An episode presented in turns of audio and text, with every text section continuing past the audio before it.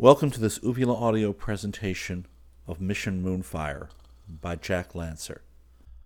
Volume 4, Chapter 10 Bingo Alley. Well, you wanted to get rid of him, Chunde, said Geronimo, breaking the heavy silence. This is no time for Indian humor. If that joker walked off under his own power, we're going to be in the soup.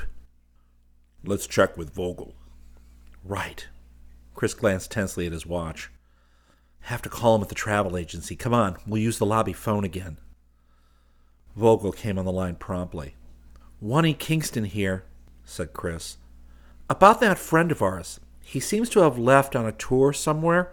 I was wondering if the travel arrangements were made by your office.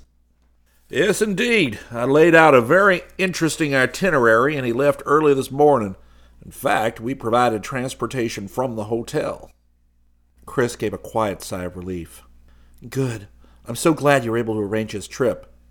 By the way, Vogel added, do you yourself have any sightseeing plans this morning? Nothing lined up so far. In that case, may I suggest the Galata Tower? It offers a splendid view of the whole city. Take a taxi down Istiklal Kadesi. That's the avenue running through the fashionable shopping center. Then at the foot of Beyoglu, switch to the tunnel. It's the oldest subway in the world, also the shortest. That'll take us from the Beyoglu district down to Galata? Chris inquired. Exactly. Lets you off right near the tower. Sounds like a very good suggestion. The boys breakfasted hastily and caught a cab to Taksim Meydan, the Times Square of Istanbul. Following Vogel's hint, they hopped out of their taxi at the end of the avenue and dashed into the tunnel entrance to shake off any possible shadows. In two minutes, the underground cable car deposited them in Galata. Near the subway exit loomed the huge gray column of the Galata Tower. The boys hurried to it and mingled with the stream of sightseers about to ascend the elevator. Vogel was sitting on the top floor. He was gazing out a window, across the Golden Horn and the old city toward the Sea of Marmara. Quite a breathtaking view, Chris murmured. Vogel nodded. The first tower was built here fifteen hundred years ago, during the Byzantine Empire. What's the word on Facile? Chris whispered. Don't worry, he's being taken care of by the Turkish police. Any clue on who's behind him? The terror gang? Vogel shook his head. I don't know, but I'm fairly sure Facile had no advanced information on you two. Then what was he doing at the airport? Apparently, he and another agent named Rami trailed Mustafa there from the agency. They each had cars. Once they figured where Mustafa was heading, Facile speeded up and got there first. Then he planted himself by the air terminal doorway to see whom Mustafa would meet. And it turned out to be Jerry and me. Right. Rami stayed out in his car waiting to follow Mustafa's Mercedes when it left. Chris frowned. But Mustafa saw nobody trailing us. Rami didn't need to keep your car in sight. Vogel gave a sour smile. He planted a radio beeper under your rear fender. All he had to do was follow the signal with a loop antenna. Oh, great, Chris said dryly. So he followed the Mercedes all the way into Istanbul? I suppose that's how Facile found out about our hotel. Looks that way. Rami evidently followed Mustafa into the lobby when he took your bags there. Later, he must have phoned Facile at the airport to tip him off. Vogel added that Mustafa had discovered the radio beeper on his car after leaving the hotel and had managed to trap Rami. As far as we know, neither Facile nor Rami had reported to their control, so your cover probably is still safe. Geronimo had been peering out the tower window as if the three were discussing city landmarks. Suddenly he touched Vogel's arm. Did you come here in the Mercedes? Yes, it's in the alley down there. You could see it from. Vogel broke off with a gasp as he realized what had caught the Indian's eye. The Mercedes was parked in an alleyway about a block from the tower between two stone walled buildings. The car's hood was up, and a man had his head poked underneath. Vogel whipped a small device from his pocket, which both teen agents recognized at once. It was an ultrasonic oscillator designed to detonate suspected bombs from a safe distance. The man put the hood down and walked away as Vogel took aim. There was no one else around. Kaboom! The car seemed to come apart like an exploding toy. Chris had a split second's glimpse of the fleeing man being struck on the head and knocked down by a flying fragment. Then a pall of smoke shut out the view. The noise of the blast roused a babble of excitement from the other sightseers in the tower. I think you got him, Chris muttered. Vogel nodded. I'm going down and frisk him before the police show up. Don't leave with me. By the way, that girl gets out of class at 5:30. The teen agents remained in the tower watching the scene below. When the smoke cleared, the man was no longer in sight. Evidently, he had only been stunned and had escaped up the alley. Geronimo and Chris saw Vogel worming through the crowd. He paused as he discovered that the saboteur was gone. Then he turned and swiftly left the scene. Another little reminder from Dr. Death, Geronimo remarked in Apache. Right, we'd better watch our own step. By the time the boys came down from the tower, two police cars had arrived and uniformed officers were questioning the onlookers. The teen agents crossed the Golden Horn and spent the rest of the morning prowling through the streets of old Istanbul. After lunch at a waterfront restaurant, they caught a ferry boat at the Galata Bridge for an hour long ride to the Prince's Isles, scattered like colored jewels on the placid blue waters of the Marmara. At Büyük Ada, the boys disembarked. The island was a lush little paradise of blue green pines and cypresses, white villas, and elaborate Turkish gardens aflame with roses.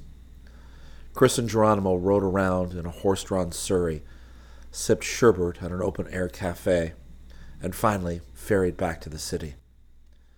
Shortly before 5:30, they sauntered through the huge gateway fronting the campus of Istanbul University. The two teen agents lounged near the Beyazıt Tower and watched the scene. People were passing in and out of the entrance to the main building. The co-eds, like most Turkish girls, were highly attractive. There she is, Geronimo said presently, nudging Chris. Trust old Hawkeye to spot a squaw. A girl with long black hair had just emerged from the building.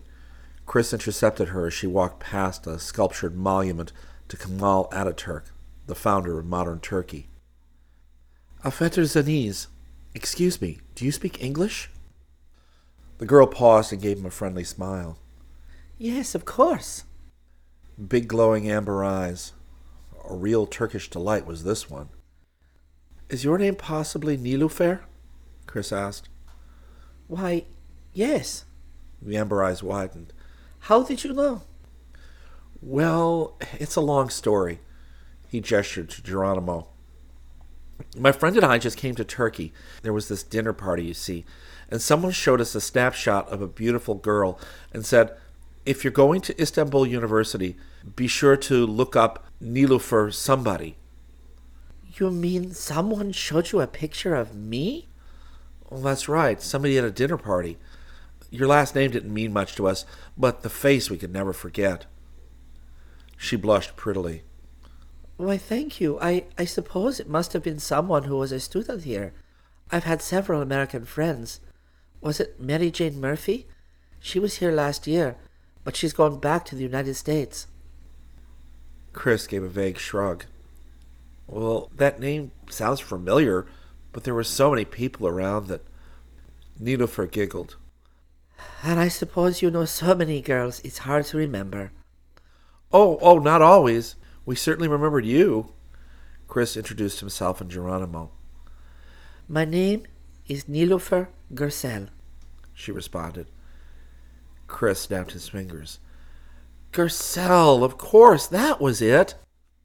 Did you say that you two are going to enroll at Istanbul University? Nilofer asked. Well, we're thinking about it. We'd like to transfer as exchange students for some courses in Middle Eastern archaeology. How interesting. That's my uncle's field. You mean he's an archaeologist? He was before he retired. She explained. He taught here. Professor Salim Gersel. Chris looked startled. Not the Professor Gersel, the famous expert on Middle Eastern antiquities? Yes, you have heard of him. Of course we've heard of him. He's one of the people we most wanted to meet over here, isn't he, Jerry? The Apache nodded stonily. His glance implied, Let's not ham it up too much, Chunde. Chris hesitated. Look, I I know this is short notice, but would you and your uncle care to be our guests at dinner tonight? Nilofer's cheeks dimpled into a smile. It is very short notice, but since you are Americans and guests in our country, perhaps one might make an exception. However, you must ask my uncle. I am an orphan, you see, and I live with him. It was decided that the boys would accompany her home to meet Professor Gersel. Chris hailed a taxi and they rode back across the Golden Horn to the newer section of the city. The Gersels lived in a modernistic white apartment building overlooking the Bosphorus. Professor Salim Gersel was a white mustached man with a scholarly stoop and spectacles perched on the end of his nose. He was working at a desk in one corner of the living room amid a stack of books. It is most kind of you, young gentlemen, to include me in your invitation, he said after Nilofer had introduced the boys. But I am sure the three of you will find enough to talk about without me. I am an old man and seldom go out any more. For archaeologists, alas, that leaves only books. He smiled absent mindedly and gestured to the heap of open volumes. The walls of the apartment were hung with gorgeous Turkish carpets of colorful geometric design Ancient carvings and pottery from the professor's digs were scattered about the room. Chris picked up a small jar of painted clay in the shape of a lion. Ah, uh, this is Hittite, isn't it? Quite so, quite so, said Professor Gersel. From the royal tombs of Alaca Hoyuk, dating to the middle of the third millennium BC. He began a long rambling account of his Hittite excavations moving about the room and pointing out especially interesting finds. Nilofer excused herself to change clothes for the evening. It was more than an hour later when the three young people finally left the apartment. They dined on delicious Turkish food at the Abdullah restaurant on Ishkilal Kadesi, then danced and watched the floor show at a nightclub called the Kervansaray. Nilofer told the boys of her part-time job at the antique shop in the Grand Bazaar and insisted on getting home by 11 o'clock. As I said good night in the vestibule of the apartment building, a man came down in the elevator and walked out the front door. He was wearing a tan raincoat and carrying a small package. Chris and Geronimo left soon afterwards. Their taxi was parked in front, its driver dozing at the wheel. The boys were about to awaken him when the sounds of a scuffle reached their ears. Near the corner of the dimly lit street, three figures were locked in a struggle. One was the man who had just left the apartment building. He was being attacked by two thugs. Come on! Geronimo exclaimed. The young agents raced to the man's aid. One of the thugs had an arm crooked around their victim's throat, while the other tried to wrest away his package. The man was kicking and thrashing about wildly. A blow to the temple stunned him, and he slumped to the ground just as the boys reached the scene. Seeing the two youths, the thugs whipped out long blades and poised themselves to attack. Chapter 11 The Moon Goddess Chris skidded to a halt as the knives flashed. The thugs' faces twisted into vicious snarls. Ah, Yanni Yord! they cried. Chris recognized the words. The moon is on fire. He leapt and swung a hard kick at his assailant's knee. The thug tottered, then jerked around, his knife tracing a deadly arc in the moonlight. Chris had already whirled to meet the new attack. His toe came up at a kick that sent the knife flying. Chris followed with a sweeping, stiff hand blow that cracked against the man's nose. There was a gush of red, and the thug reeled backwards. He tripped over the stunned robbery victim, who was coming to, and landed heavily on the ground. Geronimo, meanwhile, had done a baseball slide when the other thug lunged at him, and as the blade slashed downward, he rolled clear and leapt cat-like to his feet. The thug, losing balance when his blow met no resistance, had stumbled to his knees. Geronimo booted him in the pants and set the man sprawling, but he rolled aside almost as fast as the Apache had done and came up, still clutching his knife. Chris's opponent had lost heart. With his weapon gone and his face a reddish smear, the thug darted off into the darkness. The remaining attacker sprang to his feet with a snarl of rage and fear. Brandishing his knife menacingly, he backed away from the trio and then, suddenly, turned and fled.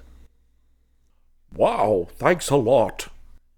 The man who had just revived got up with a helping hand from Chris. You two sure came along at the right time.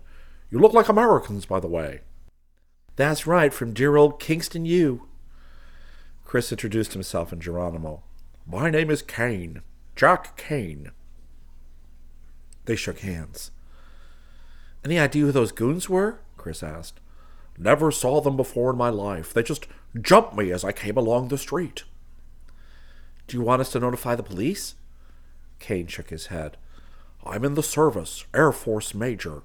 It doesn't do to get mixed up with the wrong kind of publicity when you're stationed in a foreign country. As he spoke, Kane brushed off his raincoat and bent down for his package. His eyes lit on the thug's knife. The long, deadly looking blade had a double curved edge and bore an inscription. Kane whistled. Were both of these hoods armed with a shiv like this? It's called a yataghan, I believe, said Chris. He studied it and read the inscription. Allah Biyuktur. It looks old, but it's razor sharp. It took real nerves for you fellow to tackle those guys. Kane slipped the knife into his raincoat pocket, then hastily snatched up his package before Geronimo could lay hands on it. I just want to make sure it's not damaged, he murmured. The object was wrapped in thick felt cloth. Kane unwound the material, revealing what looked like a small idol. In the dim light, Chris could make out the glazed terracotta figure of a woman with a horned crescent moon on her head. Kane took a brief look to make sure the figure was still in one piece and then rewrapped it. Moon goddess, isn't she? Selene? Artemis? Chris asked. Kane shot him a quick, frowning glance. I wouldn't know, he said with a careless shrug. Just something I picked up at an old archaeological site. I figured on taking it home as a souvenir. You ought to have an expert look at it. It might be valuable, Chris suggested blandly. His face showed only polite interest. That's a good idea. Maybe I will. The boys offered Major Kane a lift in their taxi, but he declined, saying his own car was parked around the corner.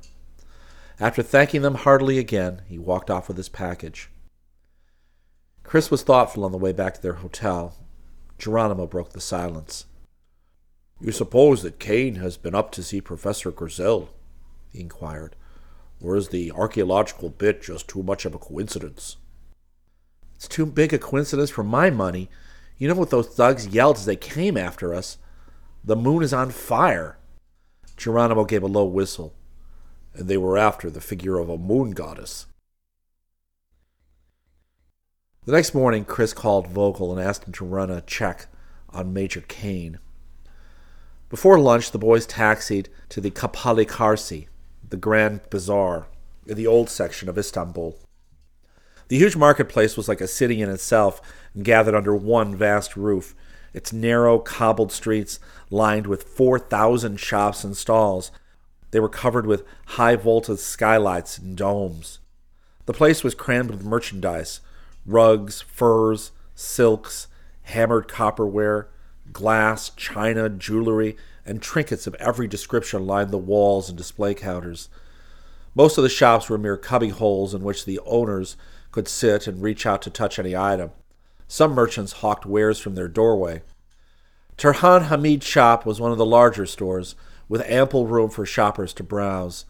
Muslim weapons and helmets from the days of the Turkish sultans dangled from the walls, along with glowing oriental carpets. Open cases displayed antique jewelry, carvings, and coins. Hamid himself greeted the boys.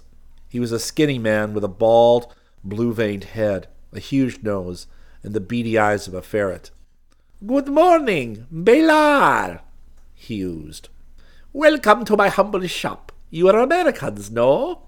If you are looking for a fine Turkish rug or an antique dagger, I can offer you the most fantastic bargains in the whole bazaar. His limp, long fingered hands seemed to be wiping themselves on an invisible towel. Actually, we came to see your assistant, said Chris. But I notice she's busy. If you don't mind, we'll just look around. Of course, look as much as you like. In one corner of the shop, Nilofer was showing a huge amethyst ring to a stout lady tourist. She gave the two boys a friendly smile. Chris picked up a carved stone seal which looked as if it might have come from some ancient Greek or Roman ruins along the Turkish coast.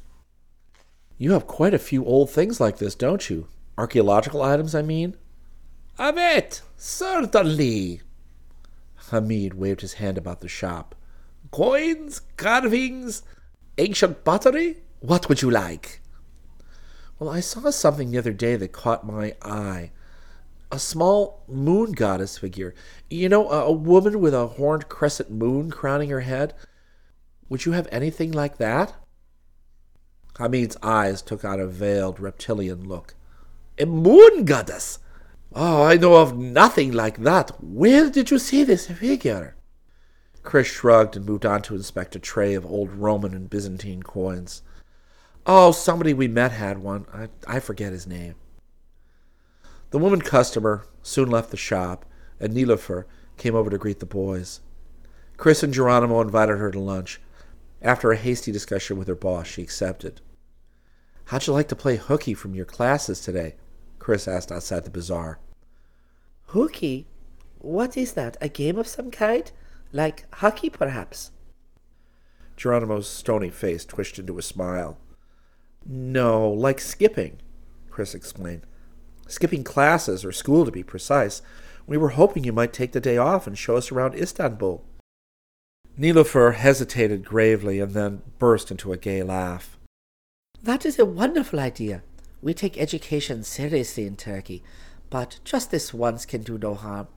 After all, the sun is shining, the sea is blue, and it is not every day I have two handsome Americans to escort me around. Geronimo nodded approvingly and fingered his black hair. This squaw will go far, he murmured in Apache. After landing at Pandeli's, the famous tile walled restaurant over the old spice market, they strolled and taxied up and down the hills of Istanbul and along the Marmara seacoast. Water sellers and fruit vendors cried their wares amid the street smells. Nilofer showed the boys the aqueduct of Valens, pointed out famous mosques, and took them into the Sirkeci railway station near Seraglio Point as the glamorous Orient Express came steaming in from Paris and the Balkans. As they were inspecting the jeweled treasures of the Topkapi Palace, Chris remarked, There's someone else we'd like to meet in Istanbul. Who is that? Nilofer asked. A famous German scholar. I wonder if your uncle might know him. Perhaps. What is his name? Chris frowned thoughtfully. Oh, it's right on the tip of my tongue. He's he's quite an old man. Big bulging forehead, little pointed chin. Oh, has a face like a mummy or, or a skull. Oh, yes. He came to our apartment once. I remember he spoke with a German accent. Chris shot a glance at Geronimo as she went on. Uncle Selim did not introduce me, but you could ask about the man when you take me home later. Late in the afternoon, they ended their sightseeing with a visit to the beautiful blue mosque. Coming out, they strolled through Sultan Ahmet Square with its tall obelisk and columns. A man waved and strode toward them. He had crew cut hair and a flashy plaid sports coat. Chris recognized him as Major Jack Kane. Why, hello! I didn't expect to see you fellows again so soon. Much pleasanter than last night, huh? Kane added with an admiring grin at Nilofer.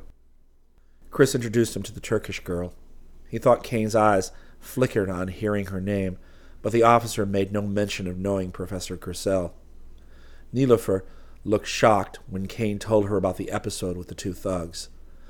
But that is terrible, She said. You should have called the police at once. Kane shrugged. No harm done, thanks to Chris and Jerry here. Say, how about you letting me return the favor a bit by taking you all to dinner? The three young people agreed. Nilofer telephoned her uncle, and they stopped briefly at Kane's hotel, where he treated them to refreshing fruit drinks. Dusk was gathering when a taxi finally dropped them at the gateway of an old walled courtyard which had been converted into an open air restaurant. An Air Force buddy told me about this place, Kane said. They put on quite the floor show. Lights were strung about the courtyard. Dancers and Turkish musicians performed while the four ate dinner. Later, as they were sipping cups of thick, sweet coffee, a group of men, oddly clad, filed into view. They wore high, cone shaped hats and flowing white robes. Well, take a look at these guys, Kane whispered. They're whirling dervishes. Nilofer looked surprised and then scornful. These are only fakes who perform for tourists. Real dervishes are religious monks. One no longer sees them openly in Turkey. Maybe so, but look at these cats. They can sure swing. Arms outstretched, the men began turning slowly to the music. As the tempo increased, they whirled faster and faster, gyrating wildly and rolling their eyes. They seemed to be passing into a state of half crazed ecstasy. Suddenly the lights went out. Chris heard something whiz past his head. With a boing, it struck the wooden screen behind their table. Chris jumped from his chair and groped into the moonlit darkness. And his hand closed on the hilt of a long dagger. Chapter 12 Ancient Ghosts What is it? What happened? Nilofer asked anxiously. Nothing to worry about, Chris told her. He wrenched the dagger loose and sat down. An excited babble of voices came from the tables around them, but the music was still blaring. Suddenly the lights blazed on again. The restaurant customers grinned in relief and began cracking jokes. Gradually they gave their attention to the dancers. The dervishes were still whirling and gyrating as if nothing had happened. Meanwhile, the waiters moved hastily among the tables, explaining that someone had accidentally pressed the off switch on the lights. Chris had been sitting with a dagger across his lap. As their own waiter turned away, he laid it on the table. Nilofer's amber eyes widened. Vai babam ve! She gasped. Is that what I heard? I think somebody threw this. It stuck in that screen behind us, right between me and Major Kane. Jumping Jupiter! The Major's tanned face had a sickly grin. Could I see that a second? Chris handed him the knife. But who would have thrown it? Nilufer exclaimed, gazing around the courtyard. I don't know. Might have been one of the dancers or a guest. I guess even a waiter. As he spoke, Chris glanced at his partner. The Apache gave a faint shrug, face impassive. Kane was thoughtfully fingering the long, double curved blade. Another Yataghan, Chris remarked, just like the one you picked up last night. Kane's eyes shot up, boring into Chris. Then he lowered his gaze to the dagger again and nodded. Same kind of marking, too. Let's see. Chris took back the weapon and examined it. The blade was engraved with Arabic script, partly worn away but still visible in the steel. Allah Biyukhtar. God is great, Chris translated. Why, that must be an old Janissary knife. Nilufer exclaimed. Major Kane looked at her blankly. What does that mean? She paused while the music swelled to a wild climax, ending in a clanging crash of cymbals. As the metallic din died away, the dervishes stood limp, shuddering with their eyes closed. Nilufer stared at them, impressed in spite of herself. Slowly they came back to life and then filed out of the courtyard. The Turkish girl tore her gaze away from the departing dancers and turned back to Major Kane. The Janissaries were old-time Turkish soldiers. They were elite troops, the flower of the Sultan's army. You say were. Don't they exist anymore? She shook her head. In time, they became too powerful and troublesome. They actually ruled the Ottoman Empire behind the throne. Finally, Sultan Mahmud II crushed them and disbanded the corps after a bloody uprising about a 150 years ago. The Janissaries were Christians at first, weren't they? Chris inquired. Yes, at least the recruits were boys taken from conquered Christian countries, but they were raised as fanatical Muslims, you see. They were really warrior monks, like your Knights Templars in the Middle Ages. Nilufer paused suddenly, her lips parted in a look of puzzled surprise. That is odd. What's odd? Kane asked. I just remembered. The Janissaries were members of a special order of dervishes. The three Americans glanced at one another. Then those whirling cats we saw just may have been the real thing, Major Kane remarked grimly. Later, after bidding the Major good night, the young agents took Nilufer home.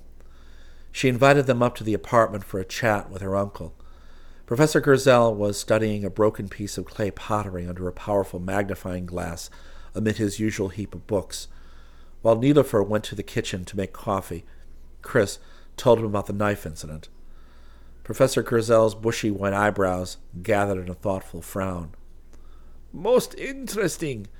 I should say this yataghan was undoubtedly a Janissary weapon. And the Janissaries were connected with the whirling dervishes? In a way, their own dervish order was formed by a mystic named Ali Bektash. But of course, all dervishes are bound together in religious brotherhood. Professor Gersel took down a history book and showed the boys several pictures of Janissaries. They wore strange looking headdresses and marched with fluttering horsetail standards topped by golden crescents. It is odd that a Janissary weapon should turn up just now, the professor mused. Why so, sir? Chris asked. There have been strange stories about Janissaries recently. Nothing sinister, mere superstition, peasant gossip, no doubt. But it is said that a troop of ghostly Janissaries has been seen at night led by a man on an iron grey horse, waving a flashing scimitar. Ghostly Janissaries? Chris felt a stir of excitement. Whereabouts? Central Anatolia, the real heartland of Turkey. Professor Gersel shrugged and stroked his mustache with a faintly embarrassed smile. Mere folk tales, as I say, but then a good archaeologist must never ignore folk tales. Often they hold important clues to the past. Our folk heroes, you see, are always said to ride an iron grey horse called Demir Karat. In the Middle Ages, his rider was Horoglu, the Turkish Robin Hood. More recently, the late Premier Menderes is supposed to ride the waves of the Bosphorus on Demir Karat. And now this latest ghostly leader in Anatolia. Nilufer returned from the kitchen with a tray and served cups of coffee. By the way, Chris went on, I was asking your niece about a certain German scholar. Someone we'd really like to meet. A German scholar? Professor Gersel frowned. Yeah, we thought you might know him. He's an elderly man with a rather unusual face, sort of skull like, with a big forehead and a tiny chin. The professor's own face, seamed and weather beaten from years of archaeological digging, had suddenly gone pale. Oh, his name just came back to me, Chris added. I think it's Dr. Dr. Toad. Professor Gersel gave a violent start, knocking over his coffee cup. His mouth dropped open, but no words came out.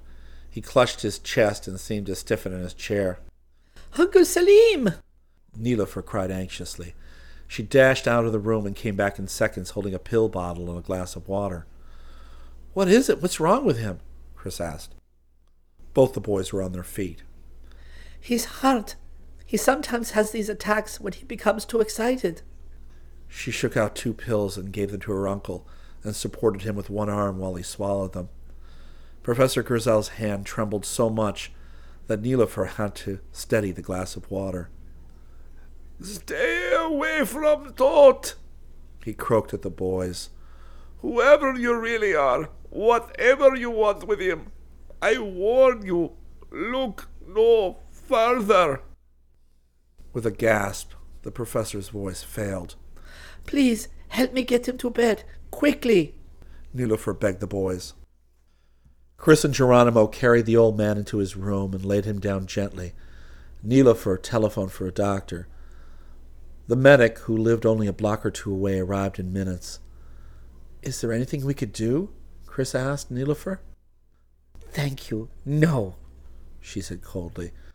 Judging from the effect your question had on my uncle, you have done quite enough already. The agents returned to their hotel in glum silence. Ghostly janissaries, Geronimo muttered in disgust. I can just hear what Q is going to say about that. Well, there's nothing ghostly about that knife, Chris remarked as he peeled off his clothes for bed. The question is, was it meant for Kane or me? Sometime later, Chris awoke in the darkness. He lay still, wondering what had roused him. The sound of a door opening? But he could see the line of light under the door to the outside corridor. No, that was still closed. What about the French doors leading out to the balcony? Chris turned over in bed to glance at it. Then his heart jogged and an eerie chill ran down his backbone. A glowing figure stood outlined in the moonlight just inside the room. It was clad in the headdress and booted uniform of a janissary.